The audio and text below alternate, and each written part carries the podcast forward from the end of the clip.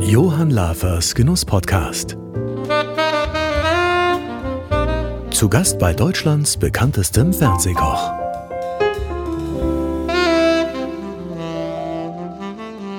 Herzlich willkommen zu einer neuen Folge von Lafer and Friends, dem Genuss-Podcast von und mit Johann Lafer. In dieser Folge heute freue ich mich auf einen Sänger, Produzenten und Songwriter, dessen Stimme wie kaum eine andere in Deutschland für Gänsehaut sorgen kann. Adel Davil. Sabrina, bitte erzähl uns doch mal alles Wissenswerte über unseren heutigen Gast. Adel Tawil wurde am 15. August 1978 in Berlin geboren. Seine Gesangskarriere begann in den 1990er Jahren als Kane mit der Boygroup Boys. 2002 lernte er im Frühjahr durch Zufall die Musikproduzentin und Sängerin Annette Humpe im Tonstudio kennen. Sie war begeistert von seiner Stimme und gründete mit ihm das Musikprojekt Ich und Ich. Das Duo stürmte die Charts mit Titeln wie Vom selben Stern, so soll es bleiben oder Pflaster. Es folgten Musikpreise in rauen Mengen für die beiden. Echo, Diva Award, Goldene Kamera, Goldene Stimmgabel und natürlich jede Menge verkaufte Alben. Bis heute haben sie über drei Millionen Alben verkauft. Seine Soloalben und Projekte mit anderen Sängerinnen und Sängern standen in Deutschland, Österreich und der Schweiz in den Top Ten der Musikcharts. Der Song Stadt mit Cassandra Steen war 2009 unter anderem 20 Wochen in den Top 20 der deutschen Singlecharts und im selben Jahr stürmte er mit Pflaster die Spitze der Charts. Er gilt als eine der bekanntesten Popstimmen im deutschsprachigen Raum. Lieber Adel, ich freue mich so sehr, ich bin glücklich, dich zu sehen. Uns verbindet ein bisschen was, kommen wir später dazu. Aber natürlich die Frage, die zuerst kommen muss, wie geht's dir? Hallo Johann, äh, danke, dass ich hier sein darf. Danke für die Einladung. Ich freue mich sehr auf unser Gespräch und äh, mir geht es äh, eigentlich ganz gut. Also es ist ruhig, ne? Äh, aber ähm, man nutzt die Zeit für anderweitige Sachen. Anderweitige die letzten Dinge. Jahre waren ja doch relativ bewegt für dich. Du hast ja einiges verändert in deinem persönlichen Leben äh, beginnen wir mal mit einem Unfall, den du hattest, ich glaube 2016. Genau, ja. In Ägypten. Du bist in ein Becken, glaube ich, gesprungen oder was war genau, da genau? Genau, in den Pool und äh, habe das ein bisschen unterschätzt, dass der nicht so tief war, wie ich dachte und äh, bin mit dem Kopf dann ähm, auf ja, die Steinplatte. Auf die Steinplatte und äh, hat natürlich ganz schön gerumst ne? und äh, ich kam hoch, war zum Glück noch bei, bei Bewusstsein, aber habe gemerkt, oh, da stimmt was nicht, bin raus und habe natürlich geblutet am Kopf, vorne, also über der Stirn quasi. Und ähm, ja, erstmal. Du hattest so, Halswirbelbruch oder so? Also einen vierfachen Halswirbelbruch des ersten Wirbels, also des, äh, des Atlas, C1. Wie, da muss man ja wahrscheinlich dann komplett still liegen oder wie geht das? Naja, gut, ich konnte mich halt bewegen, ne? also ich war ja nicht, nicht direkt gelähmt oder so, aber ich konnte, also der Kopf blieb nicht mehr von alleine auf dem, auf, auf dem Hals, sondern ich musste den quasi unter dem Kinn mit meinen beiden Armen und Händen äh, stützen. Und äh, das ist eigentlich ein sicheres Zeichen dafür, dass irgendwas ganz, ganz äh, schlecht, ganz, ganz schlecht ist. Ganz schlecht aussieht. Und ich bin dann ähm, direkt ins Krankenhaus und dort haben sie dann eine ähm, CT gemacht, ne? also so eine Röntgenaufnahme. Ich habe noch zu dem Arzt gesagt, äh, Muschkille. Muschkilla heißt auf Arabisch, äh, gibt es ein Problem? Du sprichst ja auch ein bisschen Arabisch, genau, ja, weil Vater. dein Vater kommt ja gebürtig aus Ägypten. Genau. Das hat ja sicherlich bei dir auch irgendwelche Spuren. Aber du selber selbst bist dort nicht geboren. Du bist in Berlin geboren. Nein, nein, ich bin in Berlin geboren. Mein Vater ist aus Ägypten und meine Mutter aus Tunesien. Ja, genau. Und deswegen bin ich der arabischen Sprache auch mächtig und äh, in, so ein bisschen zumindest. Und äh, habe ihn ihm gefragt, Muschkille. Und dann hat mich der Arzt nur angeguckt, ja, Muschkiller. Und also es gibt ein Problem. Ja, von da an war es dann so, kam ein Flieger, der mich dann abgeholt hat, äh, nach mhm. Deutschland gebracht hat, direkt in die Charité in Berlin, wo mich dann Professor Weikozi sich sehr gut um mich gekümmert hat. Wieder fit gemacht hat. Ja, ja. eine Koryphäe sozusagen. Ja, der hat es sehr ja. gut gemacht. Und ich hatte halt dann ein halbes Jahr so eine Halskrause um die ich nicht abnehmen durfte. Und äh, es ist aber zum Glück ohne OP. Was bedeutet das in einem Leben, wenn man plötzlich vor so einer Situation steht für dich? Es wird einem schlagartig bewusst, wie schnell sich das Leben ändern kann. Ne? Also dass es wirklich eine Sekunde dauert und äh, du kannst dich auf es einmal. Es kann sich alles so schnell verändern. Es kann sich alles sehr schnell verändern.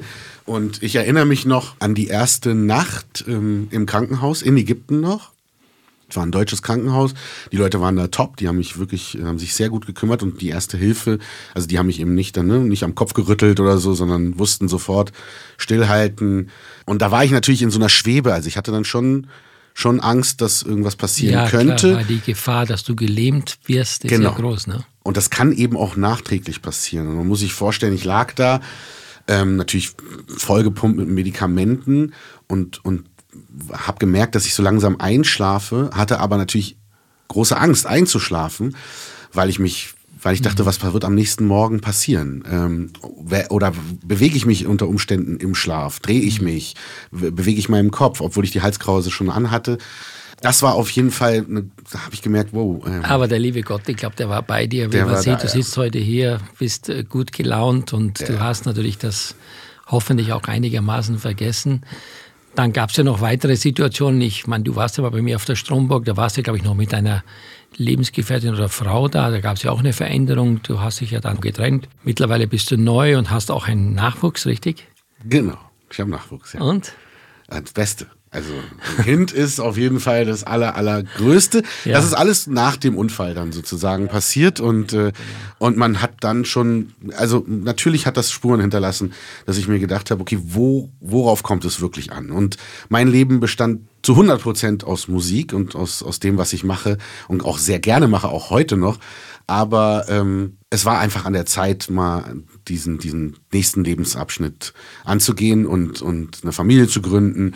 Und ich bereue das natürlich nicht. Es ist, Nee, ist äh, klar. Kann ich, ja, großartig. ne? kann ich nur bestätigen. Und Ja, ich meine, weißt du, ich meine, du lebst von Fans, wir leben auch von Fans, aber die Fans natürlich, äh, die sind auch zum Teil berechnend. Aber so ein Kind natürlich liebt dich uneingeschränkt, ob du jetzt rasiert bist oder nicht, oder ob Ja, du ja. schlecht oder gut singst, spielt keine Rolle. Absolut, absolut, ja. Aber sie feiert natürlich auch die Songs. Ich habe einfach eine gute Zeit und auch gerade jetzt, wo es für Musiker natürlich Ja. äh, die Umstände etwas schwer sind, keine Konzerte und so, alles schwierig, ist es, hat es aber auch Vorteile. Eben, dass man die Zeit hat mit der Familie und da wirklich das richtig mitzunehmen, wenn die, die Jahre kriegt man nicht zurück. Genau, die Kleinen war- wachsen so schnell. Ne?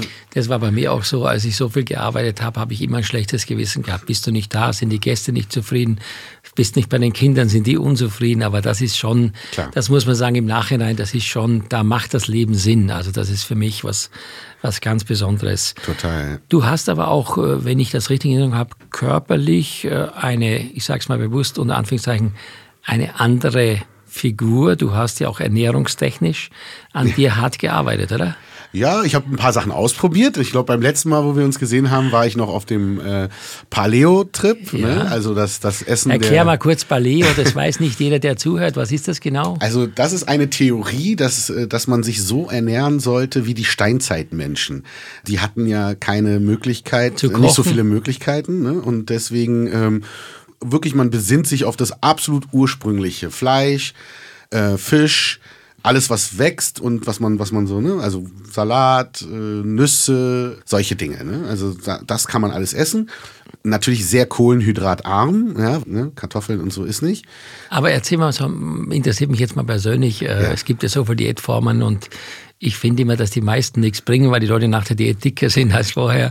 Aber Ja. was, was, was, wie sieht so ein Tagesablauf aus in der Steinzeit? Was ist das? Also morgens Spiegeleier, ne? Also ganz klar, ganz viele Spiegeleier. Meistens, also wirklich auch mehr als normal. Also Spiegelei ohne Brot, ohne Wasser. Oder? Ohne Brot, ja, ja, ohne Brot. Also nur Eier. Du kannst natürlich Paleo-Brot backen, das wird dann Ja, mit ja. Nuss, Nüssen und Mandelmehl und so. Und äh, genau, und, dann- so, das wäre zum Beispiel so ein Paleo-Frühstück. Und äh, mittags dann eben ein Salat, vielleicht mit, mit Hühnchen oder so. Ähm, muss man aber aufpassen mit Dressings, also keine komischen Joghurt oder solche Geschichten. Und äh, abends dann einfach ein Steak oder so mit Gemüsebeilage. Also das habe ich eine Weile lang gemacht, aber es ging mir irgendwann auch tierisch Auf das den Senkel, oder? Ja, es, richtig. Fehlt, es fehlt doch was. Ja, oder? ja, ich ja, mein, es fehlt was. Wenn wir ehrlich sind, es ist doch so quasi wie ein Entzug. Also ich habe auch gestern Abend, wir waren gestern Abend essen und da gab es so ein, so ein Steak mit äh, gebratenem Gemüse. Das Gemüse war so hart, dass mir fast die Zähne rausgefallen sind. Und irgendwie muss ich dir sagen, so wenn so die Beilage, was die Sättigungsbeilage nicht da ist, Ja. es ist fast wie eine Entwöhnung, oder wie geht's dir da? Es kommt drauf an. Also ich glaube, wenn ich, wenn ich so ein, so ein Steak à la Lava bekomme, äh, dann brauche ich wirklich kein Brot und keine Kartoffeln ja, und keine aber dafür, Pommes. dafür muss der Steak 500 Gramm schwer sein. Oder Äh, wie? Genau, das kann dann halt ein bisschen mehr sein. Und äh, Ja. aber wie gesagt, es ging mir auf den Keks. Dann, dann habe ich ähm, immer wieder auch vegane Phasen gehabt, wo ich äh, mich komplett fleischlos ernährt habe und äh, keine Milchprodukte, kein Käse und so. Und im Moment bin ich fleißig am Trainieren, nutze die Zeit, um viel Sport zu machen und, Und da ist ganz normal. ganz normal und versuche halt mich gesund zu ernähren, ausgewogen und das klappt wunderbar. Und ich habe ein, eine Sache für mich entdeckt. Ich habe nämlich die Mikrowelle aus meiner Wohnung entfernt, weil ich schon seit zehn Jahren einen Dampfgarer Ja, habe, ist ein so Traum. eingebaut, Ein Traum, ein Traum. den er mir damals aufgequatscht hat, der Küchenverkäufer, und den ich noch nie benutzt habe. Also wirklich Ja. zehn Jahre nicht benutzt. Und dann habe ich angefangen und gesagt, nee, ich benutze jetzt diesen Dampfgarer. Und das ist ja unfassbar. Das ist ja eine völlig neue Welt. Man kann alles machen. Es ist mega viel, viel besser als mit der Mikrowelle. Und äh, seitdem klappt das richtig gut mit Kochen und Man selber kann da vielleicht noch ein bisschen was hinzufügen, sagen wir von meiner Warte aus Koch. Das ist nämlich so, dass der Dampf gerade ja die Eigenschaft hat, durch die Entwicklung des Dampfes die Inhaltsstoffe zu konservieren, die bleiben ja dann in dem Produkt. Das heißt, der Dampf umhüllt das Produkt. Ja. Wenn ich was im Wasser koche, dann laugt es aus. Also jetzt kommt wieder die Spargelzeit. Also das ist, glaube ich, so ein typisches Beispiel. Ja, ja, Spargel, weißt du, Spargel in, im Dampfgarer äh, mit ein bisschen Butter drauf und dann ein bisschen Zitrone. Ja. Da merkst du einfach, dass das Konzentrat von dem Geschmack in dem Produkt bleibt. Und wenn ich das ins Wasser schmeiße, laugt dann der Spargel aus. Also das ist Das schon etwas. Ja, doch, doch, das ist sinnvoll. Also es gibt ja ganz viele Dinge, also zum Beispiel auch, ich sag mal, wir bei uns in der Küche, Mhm. äh, wenn wir sowas machen wie Knödel, also so Semmelknödel, kannst du dir ja, Ja. vorstellen, ist ja auch sowas ganz Beliebtes oder so eine Rolle aus Knödelteig, dann tut man das in der Regel mit Wasser kochen. Und wie gesagt, da geht der Geschmack verloren. Oder auch Kartoffel. Ein, ein ganz wesentliches Beispiel ist Kartoffel. Also wenn man Kartoffelpüree macht, mit den gedämpften Kartoffeln im Ofen und die dann rausnimmt und dann presst, dann hat man ein viel intensives Aroma, als wenn man es in Wasser kocht. Habe ich noch nicht ausprobiert. Ja, muss ausprobieren. Also klar. Dampfgarer ist wirklich etwas, was ich Ja. allen empfehlen kann, weil es inhaltlich wirklich Vorteile hat, wenn es um die gesunde Ernährung geht. Ja, ich hätte es auch nie gedacht. Also ich habe das, jetzt probiere ich es halt aus. Probiere mich aus mit dem Dampfgarer. Also auch bei Gerichten wieder aufheizen, ne? also wenn die halt Ja, kalt sind. klar. Das geht alles. Das hatte ich vorher gar nicht Schirm. drauf, dann mit die, durch, durch, der Dampfgarer hat ja den Vorteil, da ist Feuchtigkeit dabei. Und Genau. bei einer Mikrowelle hast du ja nur diese Mikrowelle, die nur einen bestimmten Bereich eindringen kann. Das heißt, also da hast du das Problem, dass natürlich dann oft die Dinge nicht so richtig sind und was die Mikrowelle auch nicht hat, da entsteht ja kein Aroma, da entsteht ja kein Geschmack, sondern es ist nur eine Technik, um etwas warm zu machen. Gell? Aber nichtsdestotrotz, ich meine, das ist für viele auch manchmal halt notwendiges Thema, wenn man wenig Zeit hat und alles schnell gehen muss, ist das klar. Aber den Worten zu entnehmen, muss ich sagen, ich bin ja total begeistert. Du interessierst dich echt für das Thema Kochen, Küche, Lebensform, Wahnsinn. Seit wann? Also ich glaube, dass, dass diese ganzen Diäten und diese ganzen neuen Trends und dass ich das, dass ich mich da ausprobiert habe, ähm, bei all dem Quatsch, der da manchmal dabei war, ähm, hat es was Gutes, wenn man sich mit Essen beschäftigt. Mit, also ne, wenn man nicht Ja. völlig äh, teilnahmslos einfach, okay, jetzt höre ich mir da einen Burger und da eine Pommes und da und ist mir egal, was ich zu mir nehme, und, sondern dieses bewusste Beschäftigen mit dem Essen, das hat bei mir vieles verändert. Und dass ich immer mehr dazu gekommen bin, okay, jetzt will ich aber auch mal selber irgendwie ein Gericht kochen und, und natürlich erinnere ich mich an unser tolles gemeinsames Grillen. Das war Ja, für ja. mich eine Offenbarung, ähm, weil wir haben, wir haben ja zusammen mit, mit zigtausenden Ja, Menschen. 100.000 Menschen bei Ja. SWR 3. Das ist jetzt, glaube ich, zwei Jahre her. Ja. Du warst mein Assistent und ich, man, du weißt, ein Diktator zu sein, ist ja für viele manchmal ein Wunschtraum. Ich glaube, wir beide waren Diktatoren, weil nämlich das so war, dass die Leute ja wirklich tatsächlich dann ähm, das gemacht haben, was wir vorgemacht haben. Ja. Und ich sage immer, das ist die Weiterentwicklung der Kulinarik. Auch jetzt in den letzten Monaten für uns positiv muss man die Corona-Zeit sehen, wenn es um das Wissen über Essen geht, weil die Ja. Leute zu Hause sich ja beschäftigt haben. Richtig. Die haben eingekauft, die haben sich interessiert dafür, die mussten kochen, dreimal am Tag, Frühstück, Mittag, Abendessen, was natürlich, klar, äh, für viele eine Herausforderung war, weil die vorher haben sie irgendwas gekauft oder bei der Tankstelle oder beim, beim Bahnhof, wenn sie zur Arbeit sind. Klar. Das ist schon etwas äh, wirklich Gutes, aber Glaubst du, dass wir in Deutschland, ich meine, du hast ja Vorfahren, die aus Ländern kommen, wo die Ernährung ja, glaube ich, einen größeren Stellenwert hatte, mhm. nämlich Tunesien und auch Ägypten. Glaubst du, aufgrund deiner ja, langjährigen Situation hier in Berlin, auch wenn es um Berlin allgemein geht, dass sich die Kulinarik verbessert hat?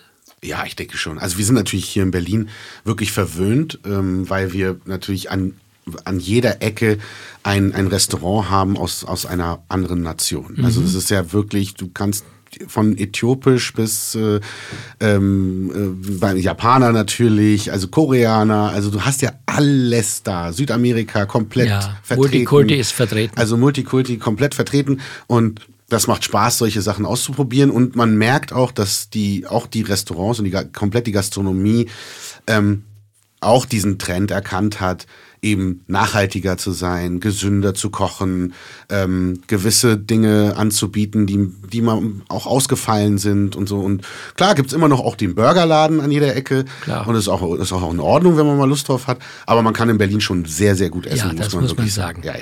Wir werden natürlich noch ausführlich äh, zum Thema Essen kommen, weil ich habe auch was für dich vorbereitet, aber Oh. Es darf natürlich die Musik nicht fehlen. Man, was wäre Adel Davil ohne seinen Erfolg in der Musik? Du bist ja aufgewachsen in Berlin. Dein Vater hatte in Wedding ein Gasthaus, oder? Mhm, ein Restaurant, ja. Ein ja. Restaurant. Und was war da deine Aufgabe? Also mein Vater hat, äh, kam nach Deutschland mit sehr früh, also ich glaube mit, mit 26 Jahren oder so. Ja. Und äh, hat studiert, aber wollte das nicht, hat es abgebrochen. Und in Berlin brauchte er einen Job und hat dann wirklich als Tellerwäscher angefangen bei italienischen Restaurants. So und da hat er sich dann wirklich, da ist er jede Ebene quasi durchgegangen, also vom Tellerwäscher zum Das heißt ja wie früher bei Wienerwald vom Tellerwäscher zum Millionär, oder? So, na gut, so ungefähr, aber nicht ganz. Aber irgendwann hatte er da, also ich bin als ich geboren wurde, hat er ähm, gearbeitet in einem italienischen Restaurant zehn Jahre lang und dann war es endlich so weit, dass er seinen eigenen Laden 1988 haben wir den Laden aufgemacht. Ja. Da war ich zehn Jahre alt und äh, mit zehn hieß es dann schon, oder in elf Jahren, zwölf Jahren, also dann war es so, ich musste natürlich auch mit anpacken. Also Freizeit war da nicht, sondern nach der Schule ging es äh, ins Restaurant. In die Küche oder was hast du gemacht? Alles mit Teller waschen, natürlich, klar. Also als erstes die Teller waschen. Äh, Samstag, Sonntag äh, musste ich äh, morgens schon ins Restaurant, Staubsaugen, die Tische sauber machen, also die Toiletten wir, sauber machen. Wenn mir der Musik nichts mehr geht, kannst du auf jeden Fall ich kann, ich kann alles, ja, ich kann das genau. Irgendwann dann Pizzabäcker, also ich habe dann die Pizza, die Pizzen gemacht und äh, und dann hatte ich es geschafft, äh, zum Barkeeper zu werden. Das war dann schon entspannter. Und irgendwann dann Kellner. Mit 12, 13 habe ich dann gekellnert und das war natürlich super, weil da gab es dann richtig vernünftiges Trinkgeld. Und, äh, und wir waren so ein typischer, wir hatten ein italienisches Restaurant, Restaurante Pizzeria Mara hieß es.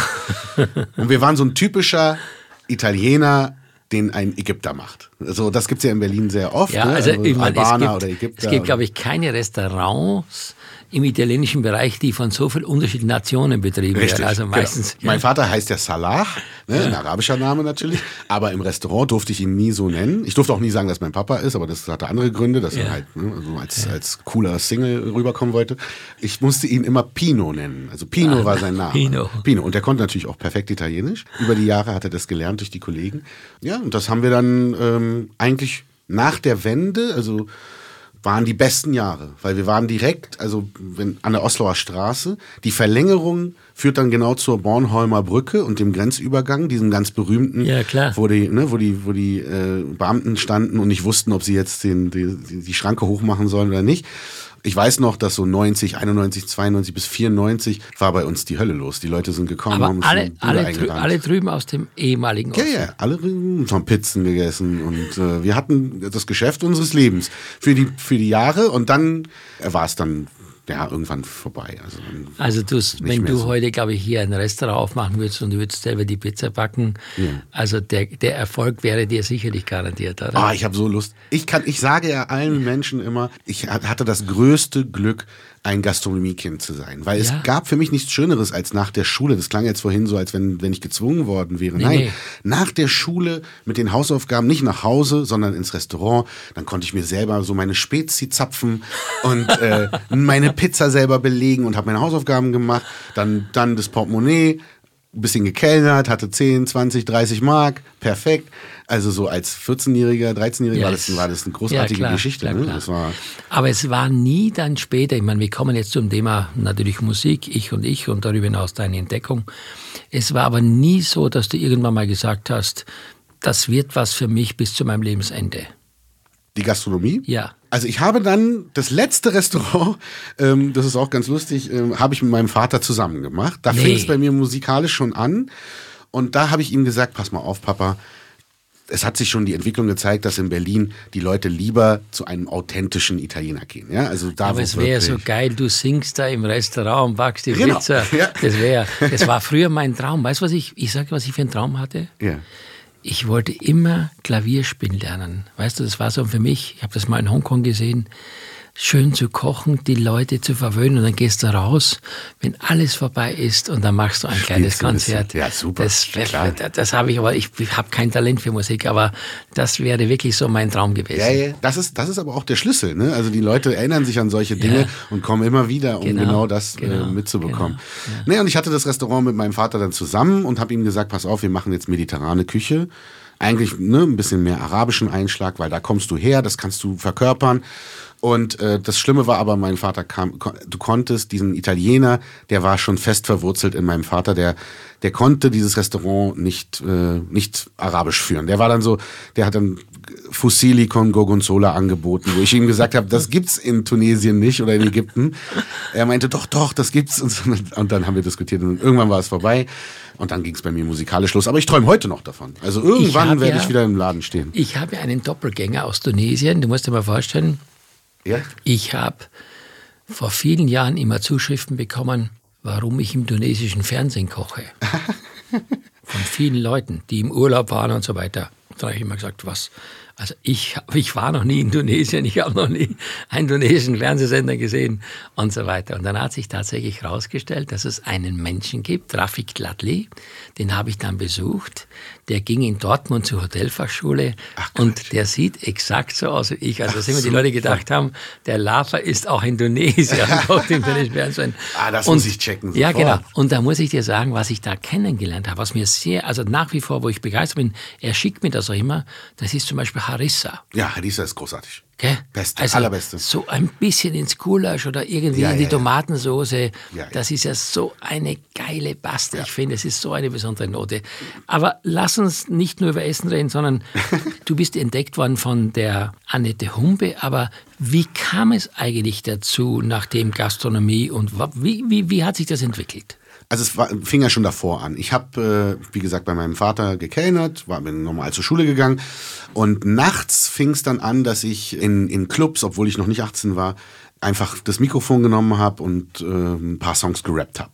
So, ich war Rapper früher und ähm, hatte eine Sängerin dabei und war dann wirklich so um 1 Uhr morgens in, irgendeinem, äh, in irgendeiner Disco und habe dann Nach drei Flaschen Bier in guter ja, Laune? und so und nee, nee, nee, das war dann schon richtig, dass ich Ach so, kommen schon. sollte. Also schon mit Auftrag. mit Auftrag. Und das waren dann halt, weiß ich keine Ahnung, ich habe glaube ich 50 Mark bekommen, was damals natürlich richtig gut war. Viel Geld. Ja, und, äh, und dann habe ich da gesungen und äh, irgendwann haben mich Produzenten angesprochen und haben gesagt, die wollen da so eine Band machen und was ich davon halte. Und dann habe ich mit 17 Jahren ähm, meinen ersten Plattenvertrag unterschrieben bei der äh, Warner. Und das war dann eine Boyband. Und das war The Boys, hießen wir. Ja, genau. Wer hat dich denn da eigentlich entdeckt von dieser Warner Brothers? Das waren hier äh, drei Produzenten aus Berlin. Mit denen zusammen haben wir dieses Projekt gestartet. Und wir waren zuerst drei Jungs und dann waren wir fünf. Und zu fünft sind wir dann quasi in direkter Konkurrenz zu den Backstreet Boys und zu NSYNC waren wir die deutsche Version. Wir waren auch die coolen, wir hatten dicke Downjacken an, damals schon und so Cappies und ich habe gerappt nach wie vor, wollte nie singen. Singen war für mich immer so, nee, nee, das machen ein bisschen anderen. weich gespült und so. Ja. Ich wollte rappen und das ging dann bis, bis ins Jahr 2000 und dann habe ich mein eigenes Tonstudio gebaut und war dann eigentlich der Meinung, dass ich nicht mehr auf die Bühne gehöre. Also ich bin dann hinter den Kulissen, schreibe Songs für andere, produziere. Und in dieses Studio kam dann Annette, weil sie von Hamburg nach Berlin zurückgezogen ist und äh, ein Team gesucht hat. Und dann stand auf einmal Annette Humpe im Raum. Ich kannte Ideal, als Band und Deine blauen. Augen natürlich. Mhm. Ne? Deine blauen Augen machen mich so sentimental. genau. Aber Annette Humpe kannte ich jetzt nicht persönlich und wusste auch nicht, wer das ja, ist. Ja, das ist, genau. Und die kam rein und hat uns hat so ein paar Songs gehört und hat dann so tierisch angefangen zu meckern über irgendwelche Kleinigkeiten, wo ich so dachte, wer, wer ist sie überhaupt und was soll das? Warum äh, meckert die hier über meine Beats so? Und, und dann habe ich mich mit ihr bei ihr zu Hause getroffen am Küchentisch und dann hat sie mir erstmal ge gezeigt, was sie alles gemacht hat, nämlich Die Prinzen, Lucy Electric, weil ich ein Mädchen bin, Tic-Tac-Toe, Band ohne Namen und vor allen Dingen einer meiner ganz großen Helden, Rio Reiser. Also dieses große Album mit König von Deutschland und Junimond mhm. und so. Genau. Das hat sie produziert und ähm, da wusste ich, alles ist klar. Dann wurde mir eigentlich schlagartig bewusst, wer hier vor mir sitzt. Das war so der Beginn unserer Freundschaft und auch der gemeinsamen Zusammenarbeit. Ihr habt ja fast alle Preise gewonnen. Es ist jetzt auch, müssen wir jetzt nicht im Einzelnen ja, aufzählen, ja. aber ich glaube, jeder weiß, dass ihr wahnsinnig erfolgreich seid und äh, dass ihr erfolgreich, sehr erfolgreich wart. Aber wenn man jetzt auch mal ein bisschen mal dein Leben zusammenfasst, äh, du bist sehr feinfühlig, du bist natürlich sehr genussorientiert und ja. du liebst das Schöne und du liebst dieses äh, ich sag mal, dieses, dieses, dieses musikalische. Bist du das oder ist es jetzt eher so entstanden? Nein, ich bin das voll und ganz. Ja. Voll. Also, es ist deine innere Seele, deine Leidenschaft, dein, ja, absolut. dein Ich. Also es, dein ich. Ja. Es gibt kaum Orte, äh, wo ich mich wohler fühle als ähm, auf der Bühne. So. Mhm. Und im Studio, wenn so ein Song entsteht. Und das, da fühle ich mich zu Hause, das kann ich, da, da habe ich Spaß dran. Ich habe immer an meiner Stimme gezweifelt, aber man muss dazu sagen, ich habe damals auf Englisch gesungen. Und das war für mich immer ein bisschen weit weg. In dem Moment, und das hat Annette in mir rausgekitzelt, die hat gesagt, komm, sing das mal ein. Dann habe ich das gesungen und habe selber gemerkt, wie etwas in mir passiert, weil man natürlich in seiner Muttersprache auf einmal merkt, das macht etwas in mir. Ja? Und, ähm, und dieses Deutsch-Singen war dann der Schlüssel. Das war für mich so der, der, ja, der Game Changer. Da war klar, okay, jetzt, jetzt nur noch auf Deutsch.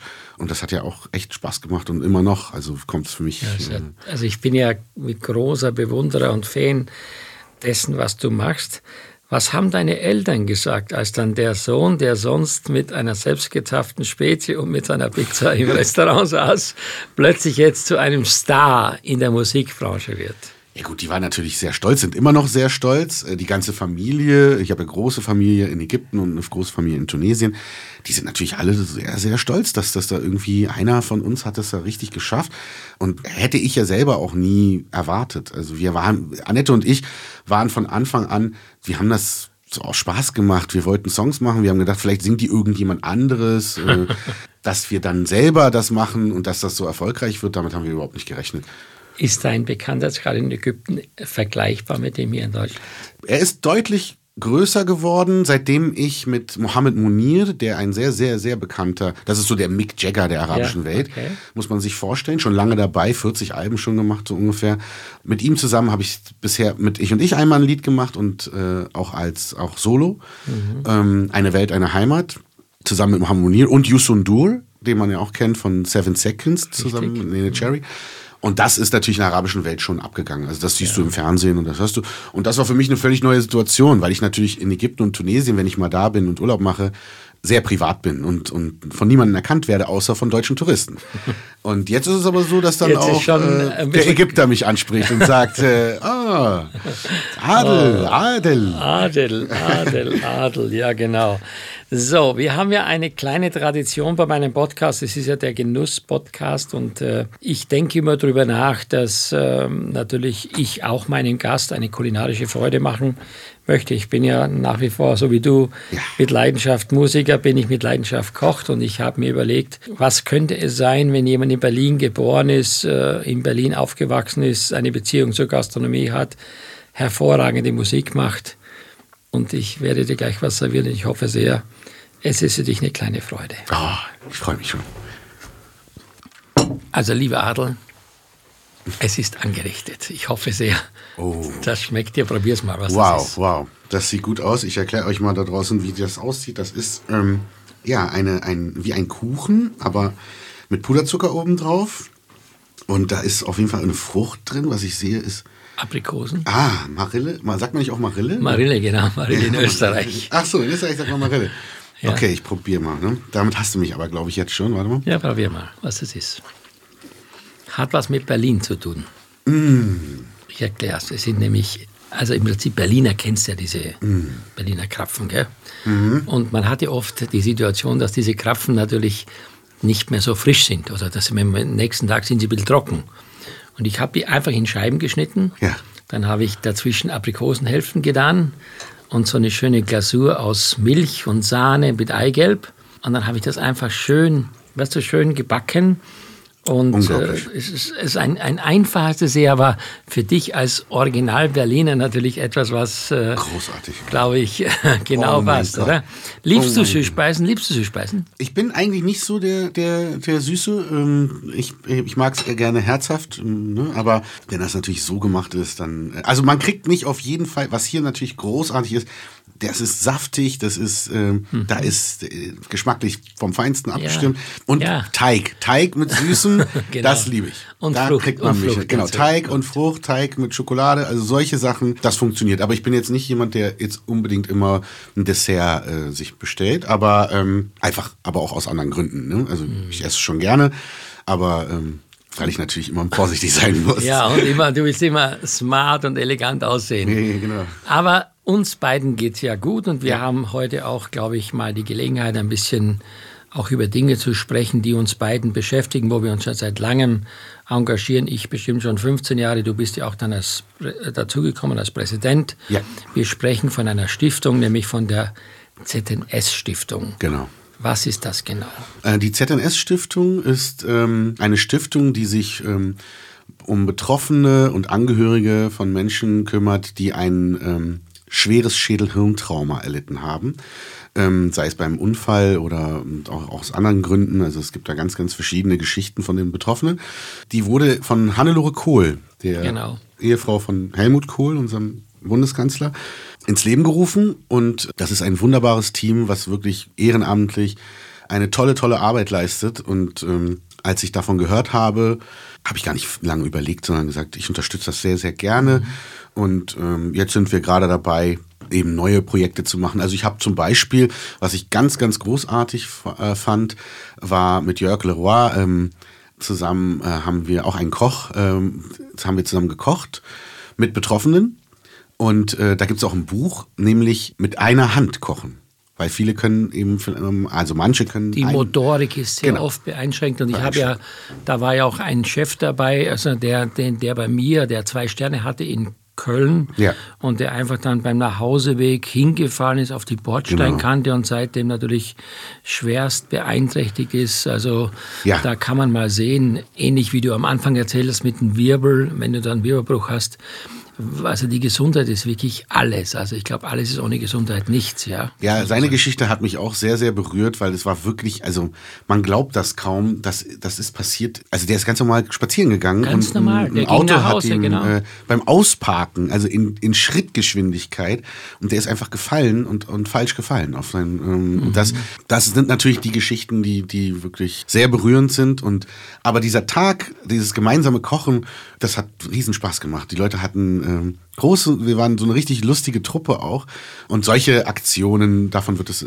immer mehr geben. Ja, wir werden auch im Sommer jetzt äh, wieder in Frankfurt mit Jörg Lola zusammen, wo ich mich auch engagiere, Ja. werden wir wieder einen Abend machen, wo wir das ganze Geld dann für die Stiftung zur Verfügung stellen. Ich habe mir auch diverse äh, Städten angeschaut, wo das Geld verwendet wurde. Also ich muss dir sagen, das ist schon so, wenn man da rausgeht, dass man dann schon sehr glücklich Ja. äh, nach Hause fährt und ich glaube, den Boden unter den Füßen wirklich merkt, oder? Ja, absolut. Also ich habe zum Beispiel auch ein Krankenhaus besucht, wo dann ähm, extra daneben so eine Art kleines Hotel gebaut wurde von dem Geld, ähm, damit die Angehörigen ähm, in der Nähe sein können von den Unfallopfern und äh, all diese Dinge. Also da, da passiert viel. Wir machen aber auch viel in der Vorbeugung, ähm, was, was die Vorbeugung angeht. Genau.